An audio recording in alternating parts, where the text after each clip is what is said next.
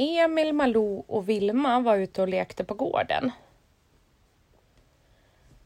Plötsligt så ser de små fotspår ute på stenplattorna. Vilka konstiga spår, sa Vilma. Vad kan det här vara för djur? Emil han gick in för att hämta mamma så hon kunde googla och leta efter vad det kunde vara för fotspår. Mamma kom ut och tittade på fotspåren. Tyckte att de såg väldigt konstiga ut. Hon hämtade pappa och han tyckte också att de såg väldigt konstiga ut. De här fotspåren, de gick runt, runt poolen några gånger ute på stenplattorna. Sen försvann de in under altanen. Jättekonstigt och alldeles sotiga var de. Vilma kände med fingrarna på fotspåren. Det ser faktiskt ut som sot och det känns som sot också, sa hon. Jättekonstigt det här. Och mamma hon googlade sotiga fotspår. Men inte hittade de någonting på internet när de letade efter svar. Det här kanske var någonting helt nytt. Ett helt nytt djur. Med, fotiga, med sotiga fötter. Emil följde de här fotspåren. Han gick runt poolen några gånger och funderade. Vad kan det här vara? Plötsligt så började Rio, deras vovve, att morra.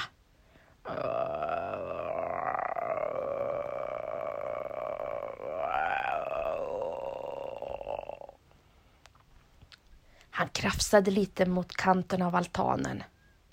Hua! Jag undrar vad det där under, sa Malou.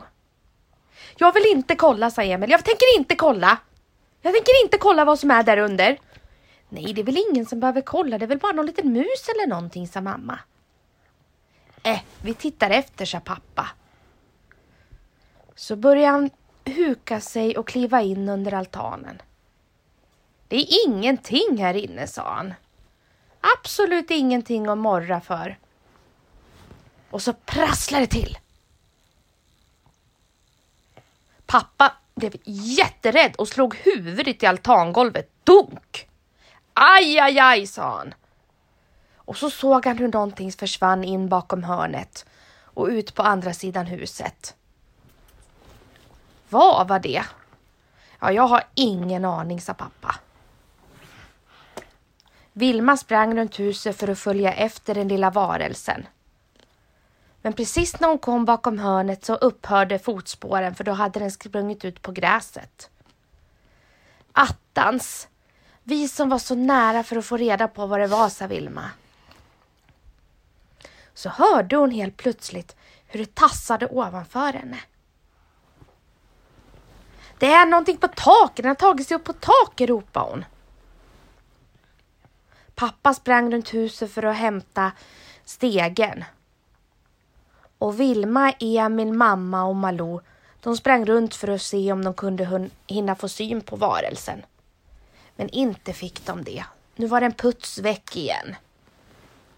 Det här var ju jättekonstigt. De gick runt huset några gånger och tittade på taket. Och inte såg de någon varelse. Pappa ställde upp stegen mot taket och började kliva upp för stegen. Han gick steg efter steg efter steg tills han kom hela vägen upp till taket. Och så rörde han sig upp mot taket. Nej, men det är ingenting här uppe, hörni. Det måste ju ha varit någon fågel eller någonting som sprang. Nej, jag är helt säker, sa Vilma. Jag är helt säker på att jag såg att den sprang upp på taket.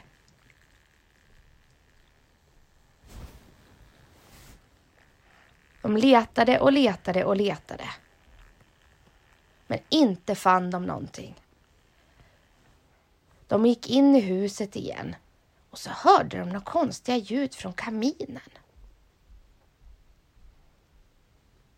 Krafs, krafs lät det. Krafs, krafs. Pappa gick fram och kikade in i kaminen men inte var det någonting där. Det här var ju mycket märkligt. Men då kom Vilma på. Tänk om varelsen har gömt sig i skorstenen. Nej, men det kan väl inte vara i skorstenen, sa pappa. Det låter ju jättekonstigt. Jo, men tänk så här. Först när vi letade så såg jag att den var på taket. Sen var den helt plötsligt inte där. Och nu när vi är här inne så hör vi hur det skrapar i skorstenen. Då måste den ju vara där den har gömt sig. Ja, jag tittar igen då, sa pappa. Och pappa ut igen, upp för stegen, upp på taket och gick försiktigt, försiktigt framåt skorstenen och tittade ner. Han ryggade bakåt och blev så rädd så han höll på att ramla ner från taket. I skorstenen så satt det en liten varelse med gula ögon och tittade argt på pappa. Åh, så rädd han blev. Det är ett monster i skorstenen, ropade han och var på väg att klättra ner när den lilla varelsen kom springande efter honom. Nej, stanna, nej, stanna, ropade varelsen. Stanna! Men pappa var så rädd, för han var ju inte alls beredd på vad han hade fått sett. Så han skyndade sig ner för stegen och varelsen kom efter. Pappa sprang runt huset och varelsen sprang efter pappa. Stanna, stanna, stanna! ropade varelsen. Nej, ät inte upp mig, ät inte upp mig, ropade pappa. Och varelsen fortsatte springa. Vilma, Emil, mamma, Malou och Rio stod förskräckt och tittade på inne i uterummet när pappa sprang runt poolen jättemånga gånger med den lilla svarta varelsen bakom sig. Plötsligt stannade varelsen och vände lite snett på huvudet och tittade med de gula ögonen på pappa. Stanna, sa den. Och nu stannade pappa. Vem är du och vad gör du i våran skorsten? Jag heter Sotis och jag är ett sotmonster, sa den lilla varelsen. Det bor sotmonster i väldigt många skorstenar. Hittills så har ingen velat bo i eran skorsten eftersom ni eldade så ofta men nu när ni inte eldar lika ofta så har jag flyttat in där.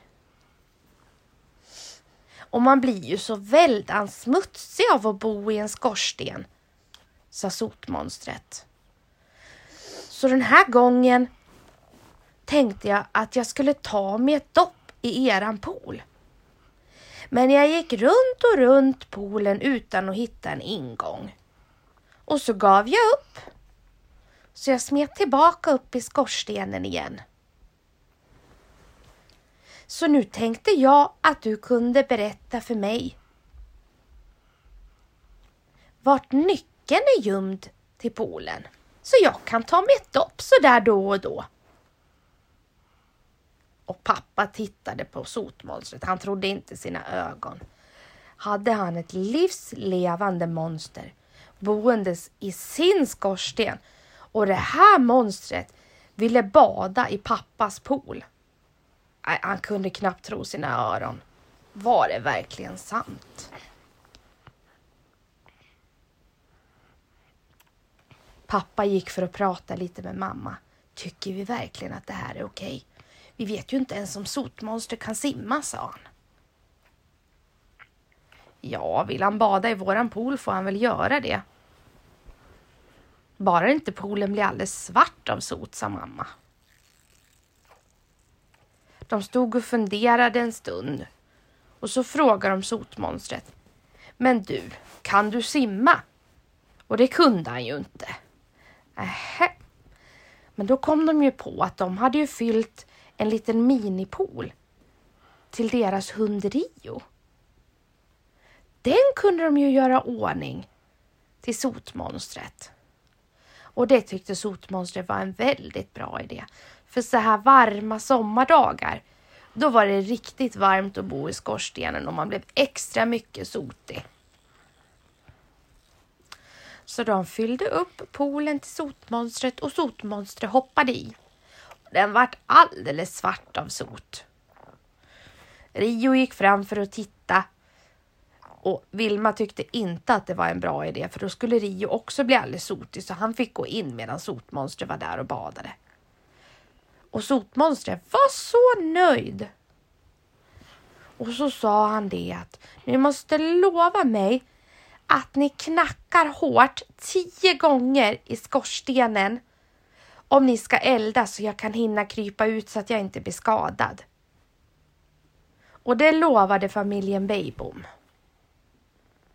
Och från den dagen så visste de att monster, det var ju ingenting att vara rädd för. För det fanns bara snälla monster. Snipp, snapp, snut och så var sagan slut. Hur lång blev den?